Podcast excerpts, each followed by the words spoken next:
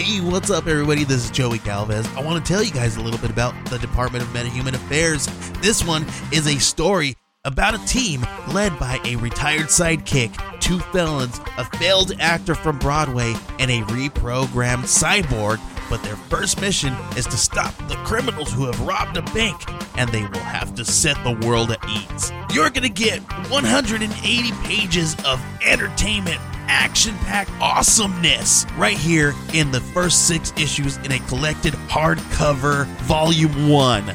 All you got to do is head on over to Kickstarter.com and type in the Department of Metahuman Affairs or DMA and check it out right now.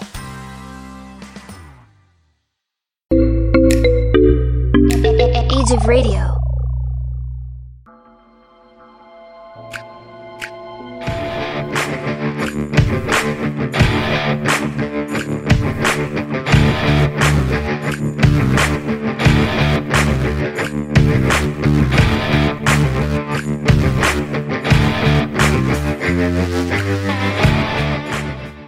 What's going on, everybody? We are back. This is episode 219 of the all This Almost Didn't Happen This Week podcast. because my computer was being a huge asshole. This is the Dark Windows podcast. My name is Kevin. And I'm Kevin. And, uh, yeah. Yeah. So I, I want to say something super quick. I know we've probably said this before.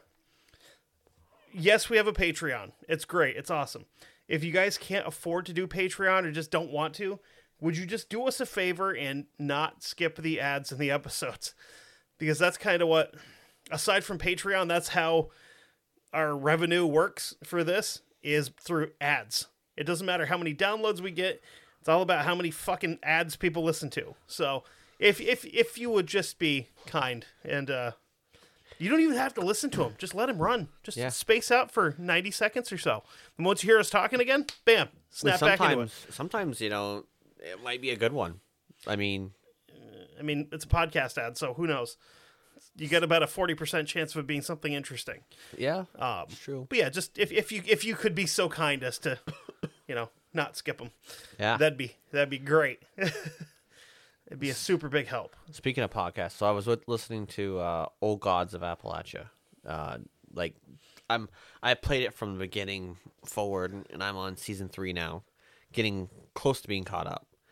And yesterday I was uh, sitting there listening to it while I was trying to rewrite a program for um, a security panel, and all of a sudden I started like talking about this other podcast. I'm like, wait a minute, I think someone on the on the group mentioned it. Uh, Malev- Malevolent. yeah, malevolent. I, I cut you off because I knew you were gonna fuck that word up because you always do. And I was gonna say malevolent, but I was like, no, wait, that wasn't it. no, as soon as you- Maleficent. As soon as you said uh that the, the other one, I was like, oh yeah, that's right, that's right. Yeah. And I was like, okay. So I started listening to it, and I'm like, this is pretty kind of fucking interesting. Well, I'm like, hmm, I might have to download it eh, or subscribe to it and start listening to it. Yeah. If you're looking for other shows, you should also check out Macabre Emporium because they shouted us out on their last episode, and they're friends of the show, ah. and they do a good job. Just you know, don't be a bitch and listen to it. Whoa. It is really funny though to listen to Sarah just bust David's balls about being 40 like I do to you. It's kind of fun. No, you bust my balls and say I'm like 100. Well, because you were 40 like five years ago. No, No. no. It was only two. Oh, sorry. It's almost time for your early bird dinner. You got it. then. So anyway, so you rolled what for this week? Uh, badass. Excellent. I had to think. I'm like, wait a minute. Don't what was yourself. it again? So yeah. Uh, so if you happen to listen to the Patreon episode, I covered a badass, and it was Marine because Kevin had covered the Marines. we did a ton of marine shit. yes, and because it was the Marine's birthday. Goddamn right. Well, I did a badass because it happened to be Veterans Day on Friday. So I was like, well, I got to cover badass for this episode, so I'm going to stick with Marines. So I have got two for you. And one of them's not John Basilone. I No. John Bass alone is not one. Because that'd be a little repetitive. I have never, I never heard of these two guys. Okay. Okay. Um, first one is Corporal Joseph uh, Vittori. Oh, okay. uh, 22 of Beverly, Massachusetts, Yep. earned the Medal of Honor the night of the 15th to 16th September 1951 Mm-hmm. near uh, Dong, Korea, where he w- was fatally wounded while fighting off an enemy breakthrough at a gap in his battalion's lines. You, that's you got to give the Koreans a lot of respect, though, man. They are not afraid to just show off No. dong whenever they Definitely. start not. naming towns. They're just like, it's gonna have a dong in it. Yes, of course. know. It's just, One dong, two dong, Yeah. three dong, four. and then if you're an Big AK, dong, low, do- small dong. if you're an AK fan, the Romanians will also just show you their dong too. they will. So if you don't know what I'm talking about, look up Romanian dong. Mm. AK, put AK in there somewhere because if not, you're just gonna get a really hairy dick. Hold on, let me. Uh, yeah, continue. I'm just So he was the ni- source check that. So he was the 19th Marine to earn the nation's highest decoration for hero- heroism in Korea. Joseph Vittori was born God. the 1st of August 1929 in Beverly, Massachusetts, where he attended high schools and worked on his father's uh, farm until uh, October 4th of 1946 when he began a three-year enlistment in the Marine Corps. Look at that sweet pile of dong. Oh, yeah. Oh yeah. Uh, he completed uh, recruitment training at Parris Island, South Carolina in 1946, served briefly at uh, Norfolk, Virginia, and Brooklyn, New York Navy Yards, respectively, and was a member of the Maritime, um, I'm sorry, not Maritime, Marine Detachment aboard the USS uh, Portsmouth from April to June of 1947. Uh, Yeah, he, maritime marines, kind of interchangeable almost. yeah, You know, but you know he was a marine and he was de- uh, part of a he was a water soldier. yes Yeah. uh, he was then stationed at the philadelphia navy yard until may of 1948 when he joined the second division marine uh, division at camp lejeune in uh, north carolina Don't drink the goddamn water there.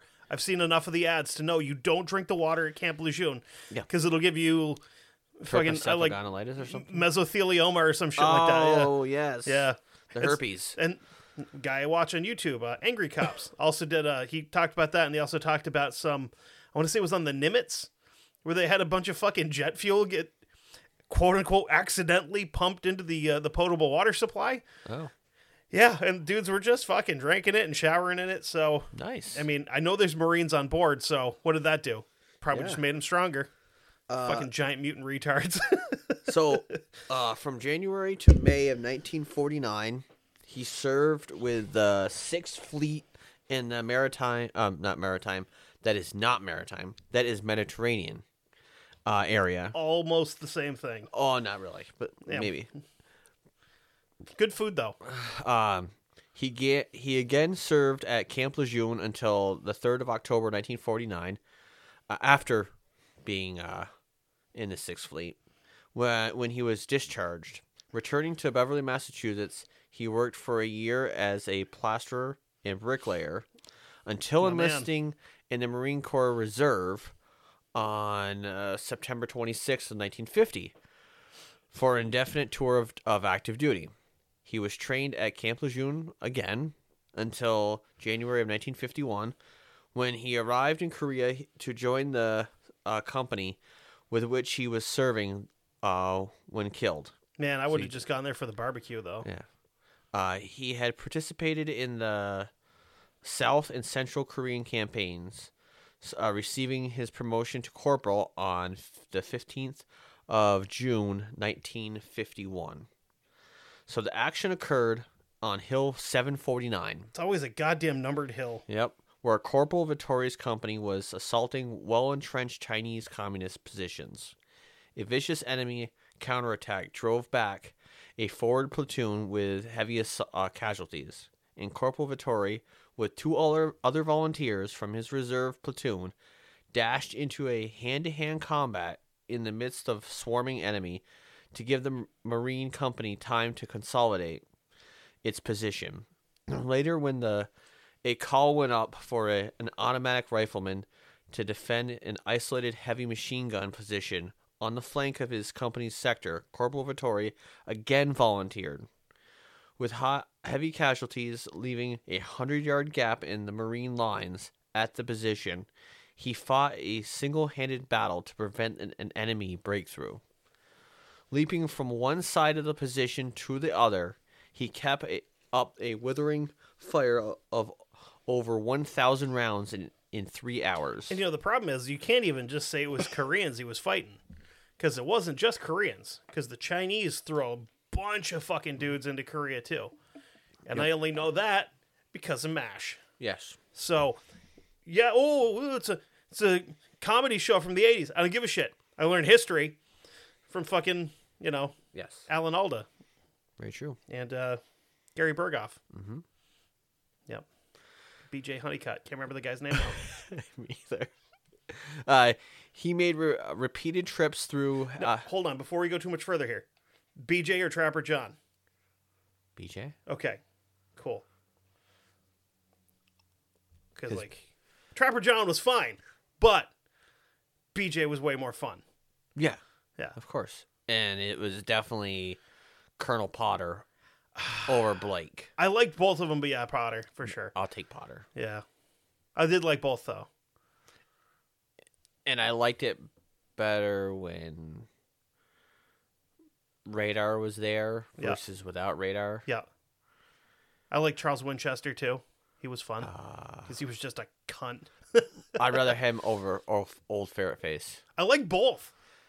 Mm. I liked Frank Burns, but Charles was just he was just such a twat. He was.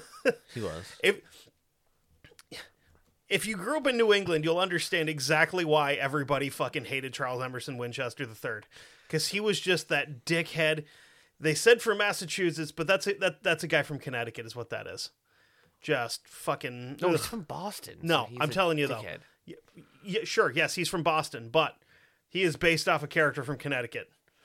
Like down in the southern part of it where they can like drive into Long Island, that part of Connecticut where they're just enormous douchebags. Yeah. Mm. Well- up. Yeah. Okay, so this is pretty. I got a long, a lot of stuff to go through. Well, so, it's a good thing we stopped and talked about MASH for four minutes then, huh? so he made repeated trips through uh, heavy shell fire to replenish his ammunition. Manned a machine gun after its uh, gunner fell, and despite enemy penetration to within feet of his position, kept the enemy out of the uh, the breach in his company's lines until he was mortally wounded. Jesus. The next morning, the Marines counted almost 200 enemy dead in the area. He weren't fucking around, was No. In addition to the Medal of Honor, Corporal Vittori was posthumously awarded his second Purple Heart uh, medal for wounds received in action. He was previously wounded on 9 June 1951 near Yanggu, Korea, uh, where in? I like that Szechuan style, by the way. Yes. And had been uh, a property sergeant uh, after leaving the field of hospital. After a week at the hospital, he had, had asked to rejoin his buddies in his old infantry platoon and was allowed to do so. So here is his the complete citation for his actions. Okay. Okay, for For conspicuous bullshit in the honor of gallantry. yes, for conspicuous gallantry and intrepidity, in, intrepidity, intrepidity. Wow. Intrepidity. Yeah, that Yes. too.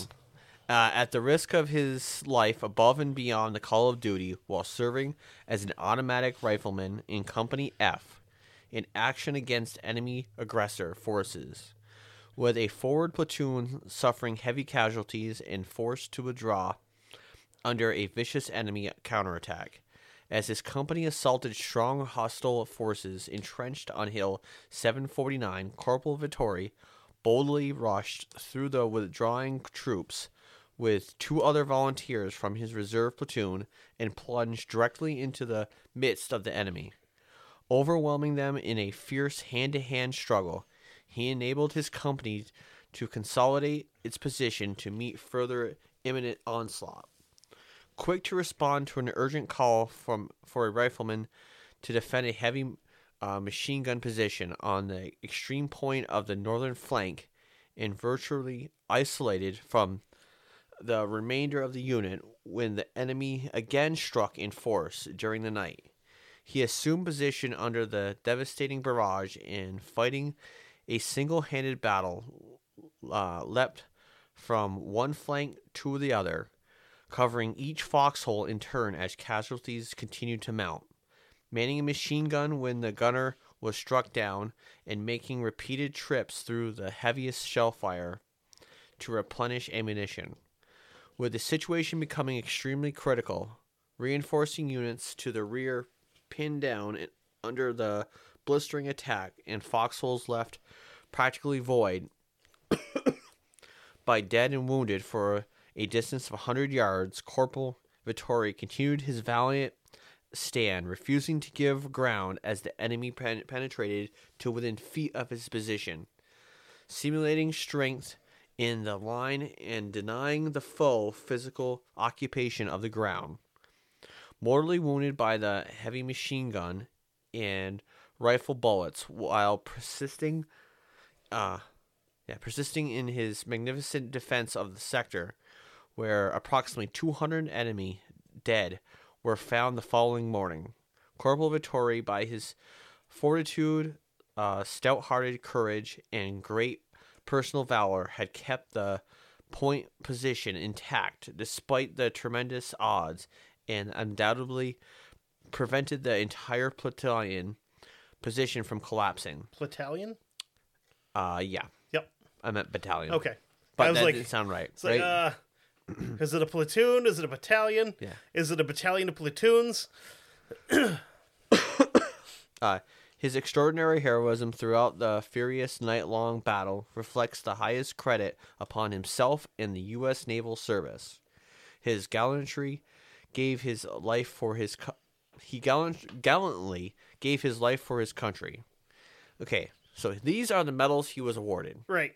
Medal of Honor, World War II Victory Medal, Purple Heart, com so times two, uh, Combat Action Ribbon, American Campaign Medal, Korean Service Medal, National Defense Service Medal, Republic uh, of Korea Presidential Citation, Republic of Korea uh, War War Service Medal, United Nations Service Medal, Marine Corps Presidential Unit Citation, Marine Corps uh, Good Conduct Medal, Marine Corps Expeditionary Medal. He weren't fucking around. No, very much so not. So, so that is Corporal Vittori in his full splendor. Yeah. Shit. Um, now before we go on the other one, I actually have uh, some other names of some famous Marines. Some of these I did not know the Marines. See how many I know. So, I know. I mean, you probably know a few. Uh, Drew Carey, Yep. uh, Montel Williams, Didn't know that one actually. Ed McMahon. Never knew that. No, I guess not. I thought I did. No. No. Uh, Harvey Keitel, Yep. Of course, R. Lee Ermey. Uh, the fucking Marine. As a matter of fact, our Marine Corps episode, he let us in before our music hit with the uh, the speech as they are graduating from from basic. Mm. Yeah. Yeah. We are Marines. We're here to die. Yes. Uh, the Uh, Marine Corps will live on forever, and therefore you will live forever. Yes. uh, Rob Riggle, Yep. Shaggy. The Catalina fucking wine mixer. Yeah. Wait, Shaggy, like the Jamaican singer Shaggy? Yeah. Huh, no shit. Yep. Uh, Gene Hackman, I, yep, I knew that one. uh, Steve McQueen, Nope. Adam Driver, Yep. and this last one I know you know, Ted Williams. Motherfucker. yeah. He hit 406, and what did he do in the and what did he do in the core? He was a pilot. Yeah. And uh, I would hate to have been any fucking enemy that came across him because, you know, Yeah, Teddy fucking ball game. exactly. He will kill your ass dead. Went to war, came back, fucking took up where he left off. Yep. As legitimately, as much as I hate to say it, probably the second best Red Sox of all time. After the guy, when you look at him on a, on paper, you go, if you didn't see this the name at the top of it, you go, wow, this guy was fucking awesome. Then he had one bad thing happen, and he's the devil in New England for fucking 30 years. Eh, Because uh, I don't know. Bill Buckner had a fucking fantastic career with the Red Sox. He did. He had one fuck up, and he was sick when that happened. Did you know that? No. He was playing that game with a goddamn flu, and he fucking took a bad hop, and all of a sudden, he just. If he had walked down the streets of Boston, they'd have fucking tar and feathered him. Yeah. It's crazy. If it weren't if it weren't for him, fucking Lenny Dykstra wouldn't have a World Series ring. Okay, and that guy is a crackhead. Yeah. sure. The last headline I saw about him is he was digging through a dumpster behind a fucking fast food restaurant trying to find his false teeth hmm. because he accidentally threw them away because he is a fucking crackhead. Like, I would love to do an episode on him because he's a train wreck. God, he's so fun. crazy. Or just go listen to Crime and Sports. They fucking murdered it. And then they actually got the motherfucker on the show. And he's like, Yeah, no, you guys are right. I'm a fucking asshole. the whole time, it's like, Holy shit, that's awesome. Oh boy. Yeah. All right. So here is the second badass Marine that I chose for this episode. Do we want to do a break? Uh, I'll do a break in just a minute. Okay. Okay. So the gentleman that I chose to cover is Mitchell Paige. Uh huh. He was born on 31 August 1918 in uh The only Marine known to have been born in 1918 that still fought in the Battle of Belleau Wood. Just a, a wee little fucking three month old out there with a shotgun. Just yeah. blowing the spiked helmets off these fucking German idiots. Okay, Not so true. He was okay. He was born in Charl Charleroi. I don't know, Pennsylvania. Town in Pennsylvania. Uh, I, I I don't know. It's some Amish bullshit. Uh, and graduated in 1936 from uh, McKeesport uh, High School in McKeesport, Pennsylvania. He enlisted in the Marine Corps on 1 September 1936 at Baltimore, Maryland, completing his boot camp uh, training at Parris Island, South Carolina, in November of 1936. He was transferred to Quantico, Virginia. Later, he served aboard the USS Wyoming as a gunner and took part in maneuvers via uh, Panama to San Clemente Island off the coast of South uh, coast of California. After that, he would be sent in February 1937 to uh, Mare Island uh, Naval Yard for guard duty. And two months later, he was ordered to uh, uh, Cavite in the Philippines, uh, Philippine Islands. While on Cavite, he began a uh, became a member of the All Navy Marine baseball team, which gained prominence throughout the island and the uh, Orient. He served in China from October of 1938 to September 1939. During his tour, he guarded uh, American property during the famous uh, Tientsin flood. Uh, he, Can't be that famous. I've never heard of it. yeah. Uh, he left uh, North Korea and returned to the U.S. in 1940 for guard duty at the Brooklyn and Philadelphia Naval Yards. In 19, I'm sorry, in September 1940, he rejoined the 5th Marines at Quantico, and the following month participated in maneuvers at Guantanamo Bay, Cuba, and uh, Kul, uh, Kule, Kubla, no, Kulbra, yeah, Cool sure, story, bro. Culebra, uh, Puerto Rico. Uh, in March 1941, he was transferred back to the United States and ordered to New River, North Carolina, to help construct and prepare a new training base for Marines, which later became Camp Lejeune. In April of 1942, five months after the Japanese surprise attack on Pearl Harbor, elements of the division deployed to forward bases in Samoa and New Zealand. He earned the nation's highest decoration for heroism, the Medal of Honor, during the campaign for the Guadalcanal in October 1942. And I can say this with confidence. When those guys landed on Samoa, they had the worst hair on the island. Because we've seen Samoans. They have beautiful fucking Yeah. hair. Like course. the only people that make me jealous. You know, with you know Troy Polamalu with his fucking commercial grade, beautiful hair. Yes. God damn. I, I I'm gay for that man's hair, and it's starting to go gray a little bit, and you're like, fuck yeah, dude, looks good. But yeah, great fucking hair on the on the Polynesians in general.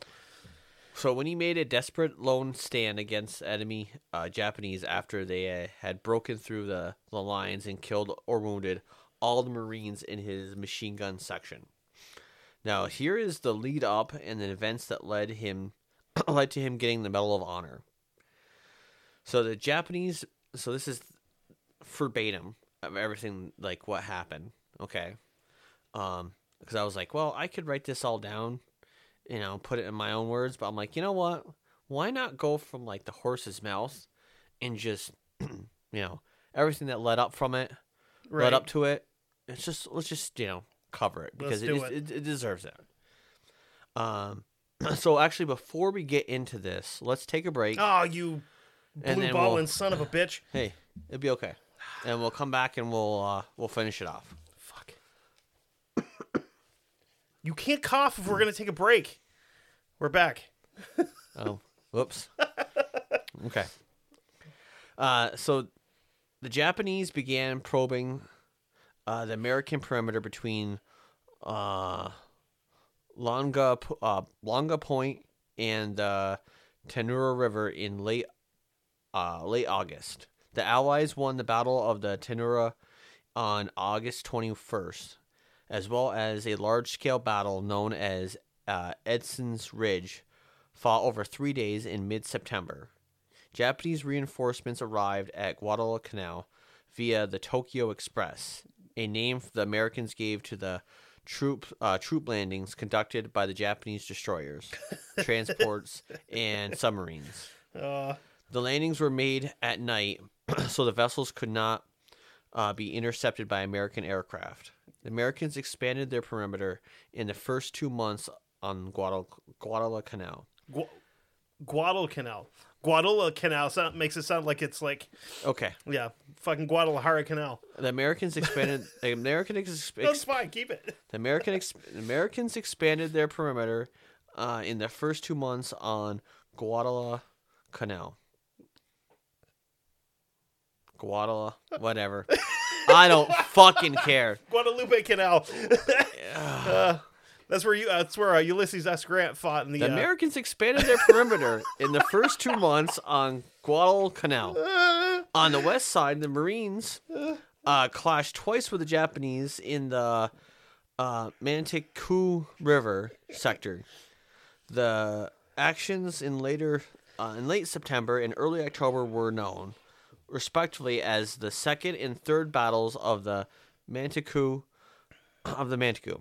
It was it was in um, imperative. It was imperative that the Marines ho- hold the Mantiquoo line, which included the sandy beaches along the coast, because it was the only possible route of advance from the west by the which, by which the Japanese forces could employ tracked and wheeled vehicles. The sector was mean- situated for about four miles west of the Henderson uh, Field. Not that their fucking tractor wheel vehicles were any good.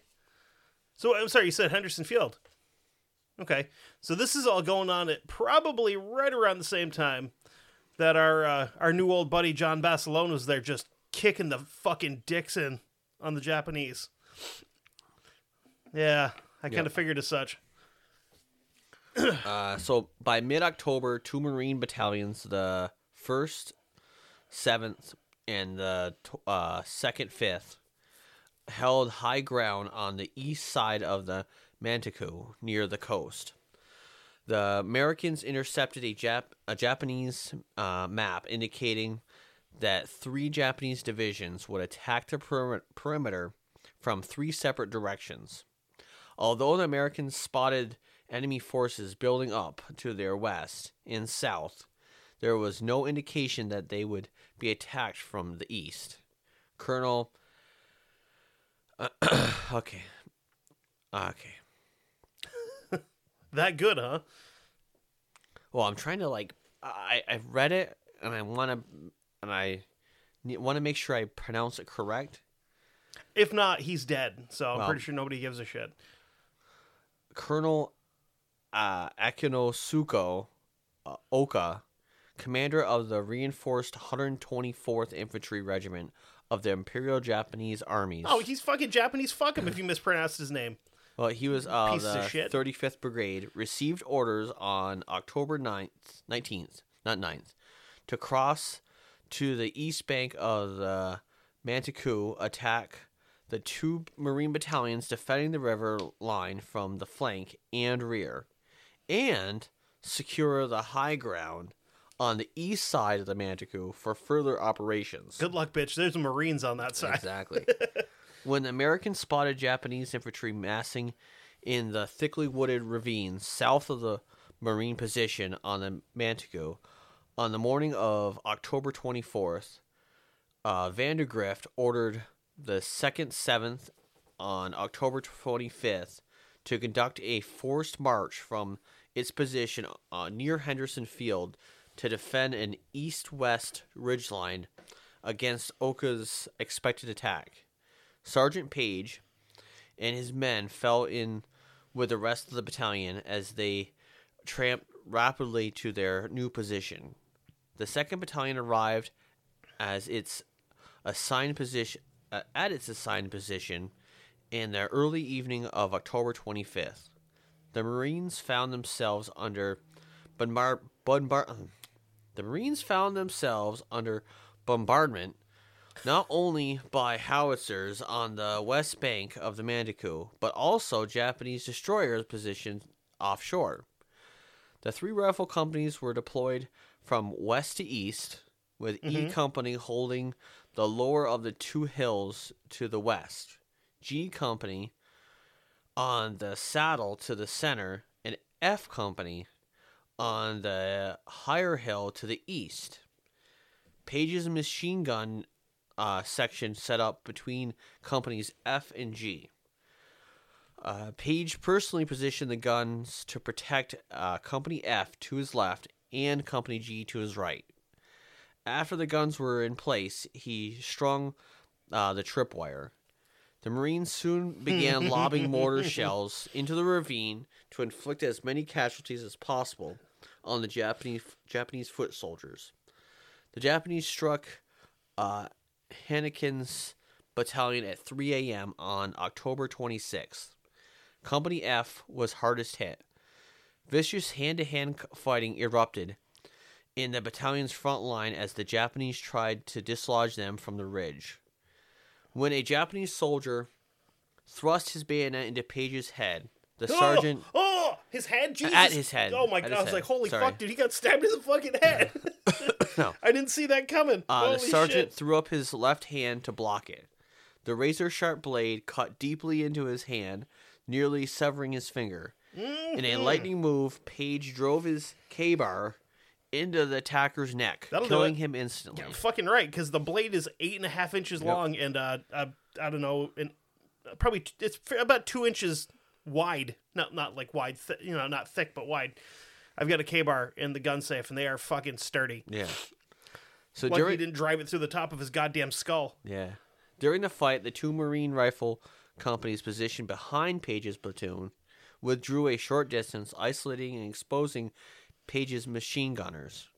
The repeated charges by the wild eyed, bayonet wielding Japanese took a heavy toll on the 2nd Battalion in the hours before sunrise. When one of the machine guns was damaged beyond rep- uh, repair, Paige braved enemy fire to bring up another one.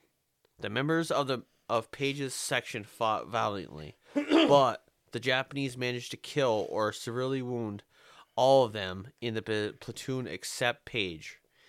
In the third hour of the battle, Paige ran back and forth from one machine gun to the next in the darkness to deceive the Japanese into believing that there was there were still a, a lot of Marines on the ridge. Ah, he's doing some shifty American stuff instead of instead of shifty Japanese stuff. Yes. we're not used to that in this show Of course. Because apparently the Japanese are the only ones that can be shifty. If you've ever noticed, it's never like the Italian- Soviets were never shifty, the Germans were never shifty. Italians can be. No, no, Italians are, are greasy. They slip through the cracks. I, They're shifty I think too. it's the eyes that makes the Japanese shifty. Okay. I think so. So the Japanese ultimately uh, succeeded in driving Company F from its position. Yeah, they paid the goddamn price for it though, didn't they? As the Japanese swept uh, past him, Paige re- uh, remained at one of the guns. He swiveled to the the left and right, firing into shadowy figures that swept past his position. He butt fucked the Japanese on their way through. yes. Yes. The first flicker of dawn occurred a- after three hours of uh, frenzied combat. The light of morning revealed a landscape blanketed with the dead and wounded bodies of American and Japanese soldiers. A lull settled over the battlefield at sunrise as the Japanese officers rallied their men for a final assault. Paige said the Japanese knew the lay of the land east of the Matanikau River No shit. very well and had a clear plan in mind when they made their attack. I mean, when when you've been dug into the place for fucking months, Yeah. and then we show up and we're like, "Hey, it's a nice island you got here. Be a damn shame if we killed all you and took it, and then started mm-hmm. landing airplanes here." They, yeah, they probably knew, knew their way around a little bit. I'd say, you know. So, this is a quote directly from him. They were hoping that they could catch the Marines someday in a position like this where they could break through with enough people. They were uh, no there were no obstacles behind him, he said. Uh, adding that it was just a straight shot through the coconut trees right down to the beach road. yeah. straight shot. Except, oh shit, there's guys here. So, uh, Paige devised a plan for deceiving the Japanese into believing that American reinforcements were on hand. He draped two cartridge belts over his shoulder, and with a when with one cartridge belt in his Browning machine gun, he unclamped it. Cradling his machine gun in his left hand, he charged down the hill. Before he did so, through his though he shouted, "Fix bayonets and follow me!" Fuck you. to the Marines of the Company G to his right rear. Paige then charged down the hill with his Browning, Affix my nuts. I'm staying here. uh, down the hill toward the Japanese, firing his Browning machine gun from the hip as he went. Paige spotted a Japanese officer and his guards standing up in the kunai grass. Oh, that guy's gonna get fucking dead. yeah, below him. He said, quote, He was firing at me as I was charging at him. He had probably as many as 18 uh, men with him. As I bounced down the hill, I raked them with. Uh, sorry. As I bounced down the hill, I raked them and they all fell over. the officer, though, remained standing. The Japanese officer had uh, exhausted his ammunition, Paige recalled. He threw his revolver to the deck and he started to pull his samurai sword as I approached him from one uh, from about f- four feet away. One burst of the machine gun came right down his face and chest as the samurai sword start started out. it hit the sword and the scabbard. At the same time, the Marines to his right rear came charging down the hill with uh, fixed bayonets. The executive officer of the 2 7 had scrapped together rear echelon troops, and along with Marines from Company G, the Americans launched a counterattack, Fuck your ancestors. Here's 30 caliber rounds. uh, driving the Japanese back into the jungle. By that time, they knew the Japanese attack had been defeated and were yelling with joy. It was the greatest sight I have ever seen in my life, Paige said. 19, uh, 98 Japanese dead uh, lay on the ridge. I'm sorry. 98 Japanese dead lay on the ridge and another 200 in the ravine. The Japanese decided in late December to withdraw from Guadalcanal. That's probably a good idea. The extraction was uh, handled uh, skillfully in the first two first week of February 1943. As many as 10,000 Japanese soldiers were loaded onto destroyers and removed to safety. During the Battle of Guadalcanal, the Japanese lost 25,000 men Yeah, yeah compared to 1,700 American dead. Yeah, and then we just finished chasing them across Southeast Asia, just Yep. fucking trading victories and defeats with them for the next uh, couple years. So after Guadalcanal was secured in February 1943, Paige was promoted to lieutenant and transferred to Australia. Uh, Vandergraaf presented him with the Medal of Honor on May 21st, 1943. Now he would later on get become colonel Yeah, fair enough. um, before he retires. So this is his the actual citation for his Medal of Honor. Okay, for extraordinary heroism and oh blah blah blah blah blah blah blah. Okay, let's get to the meat and potatoes. Uh, Because there's a lot of words in here that I don't want to say again. It's just because like- I can't. no, it's just a lot of fucking. It's like I, whatever. These are always fucking dry anyway. You know, it's Yeah. it's more fun to find like uh, an account of someone who's who witnessed the whole thing or the person that did it. Yeah. Because like, So- you, you could look at like like Roy Benavidez for example. You could look at his and go, "Wow, that's cool." Then you listen to his side of the story and you go, "That was fucking crazy, Yeah. dude." Like, So for extraordinary hero heroism and no, just get to the get to the fucking good part. yes, conspicuous. Coniferous. Yes, coniferous gallantry. Those are.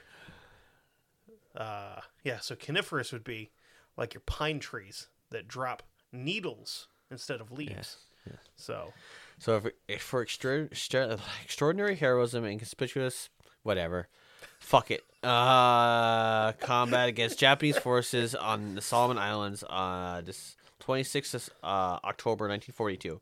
When the enemy broke through the line directly in front of his position, uh, Sergeant Paige, commanding a machine gun section with fearless deter- uh, determination, continued to direct the fire of his gunners until all his men were either killed or wounded.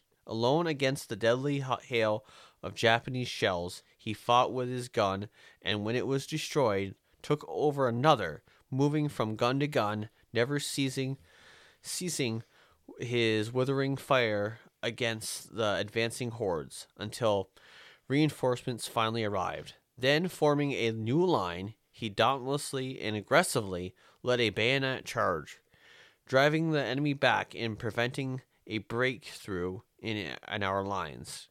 His great personal valor and unyielding devotion to duty were, uh, were in keeping with the highest traditions of the U.S. Naval Service a complete list of Colonel. Okay, so that was his citation. right.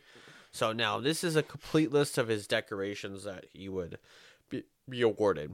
Okay, the Medal of Honor, the Purple Heart, the Presidential uh, Unit Citation, the Good Conduct Medal, the China Service Medal, the American Defense Service uh, Medal with base clasp, the Asia- Asiatic Pacific Campaign Medal with two bronze stars. I've literally never heard of that one. Me either. Huh. Uh, the American uh, Campaign Medal, the World War II Victory Medal, the Naval Defense Service Medal, the Korean Service Medal, the Marine Corps uh, Reserve Ribbon, and the United Nations Service Medal. That's that's a lot. Yeah. It's a lot of fucking medals. So that is Mr. Paige and his his fucking balls out fucking charge down a hill with a Browning to be like. That like was fucking something, man. yeah yeah Like both those guys I mean both of them just fucking going from gun to gun yeah. you know keeping enemy aback I mean one ended up dying but And he, taught that one fucking officer like the golden rule. You don't bring a knife to a gunfight. yes Like, so th- they have this this whole theory with you know, if you you can defeat someone with a with a firearm with a knife if you're within twenty feet of them and they haven't drawn it yet. yeah When you're trying to draw your goddamn four foot long sword out of your fucking family's cerem- you know ceremonial antique scabbard or whatever, and you don't want to fuck that up. and homeboy's already got a beat on you at like a yard and a half away with a belt-fed 30 caliber machine gun, you're gonna lose that fight. I don't care how fucking badass samurai bullshit you are. You're gonna die. he just got fucking shot from sternum to forehead, apparently, uh, and just uh, yeah, bad day to be him, I guess. Yeah. But if he'd survived it, he would have had to stab himself anyway. so true. you know, and there wouldn't have been anybody around to cut his head off. It would have just been painful. But you know, it sucks to be Japanese in World War II, I guess. It's probably not bad now. I mean, they got PlayStations and shit. Exactly. You know, For sure. a dwindling population because none of them fuck, which is sad. But uh, yeah, it's not our fault. Uh, You- You know what? No, it's not. But what is our fault is the fact that we have a goddamn Patreon page. Oh, it is. It is, and we release a new episode every week, which we're getting ready to record. That one immediately after that. Um, and I, I know, I know, I know. We've done a lot of badasses and history, and we got more history next week. So I figured just to fucking mix it up, we do another badass for Patreon because this dude's story is fucking wild. Um, but if you want to hear it, give us five bucks, or give Patreon five bucks, and then they give us like three dollars and seventy nine cents or whatever it is per person, yes. and then you can hear this shit. So for whatever you know, five dollars, or if you're in fucking England, it's like whatever your bullshit money is with your dead queen on it, or in Canada, it's like seven bucks. I don't fucking know. Anyway, give it a listen. It's good. Even if you do it for a month and you listen to all everything and you go, okay, cool, and then come back in a couple months and we have more shit, that's fine too. So that's Patreon. There's also this really cool headphone company we've uh, we've been buddies with for quite some time, Studio. Um, go over to studio.com and uh, grab whatever you want speakers, headphones, earbuds. Uh, they've got wired and wireless earbuds. Throw them in your cart. Put in Dark Windows 15 at checkout for 15% off your entire order. And uh, yeah, social media shits all the shits. Facebook, Instagram, whatever. Leave us a review. Don't leave us a review. I don't really care at this point. It doesn't matter anymore because nobody leaves us reviews, and that's fine. Oh You know, yeah, we got to do roll. We got to roll. You got to roll. Yeah, let's see what you're doing next time in like three weeks because we're not going to be here next week because we both got family coming in for Thanksgiving, so we're going to take the time off. Yes. So I mean, so maybe there might be a possible. We're still gonna do uh, Patreon. So what I was planning on doing was grabbing maybe, if you're cool with it, grab one of our old Patreon episodes and giving that to the world for free. Okay, Perfect. And uh, I love it. if you don't like it, fuck you. Anyway, roll in for your punk ass Kevin. Paranormal. You gotta do some ghostly shits. Cool. So, Paranormal. with that being said, just because you can't see out into the dark doesn't mean that the dark can't see into you. Goodbye again. Adios. Forever this time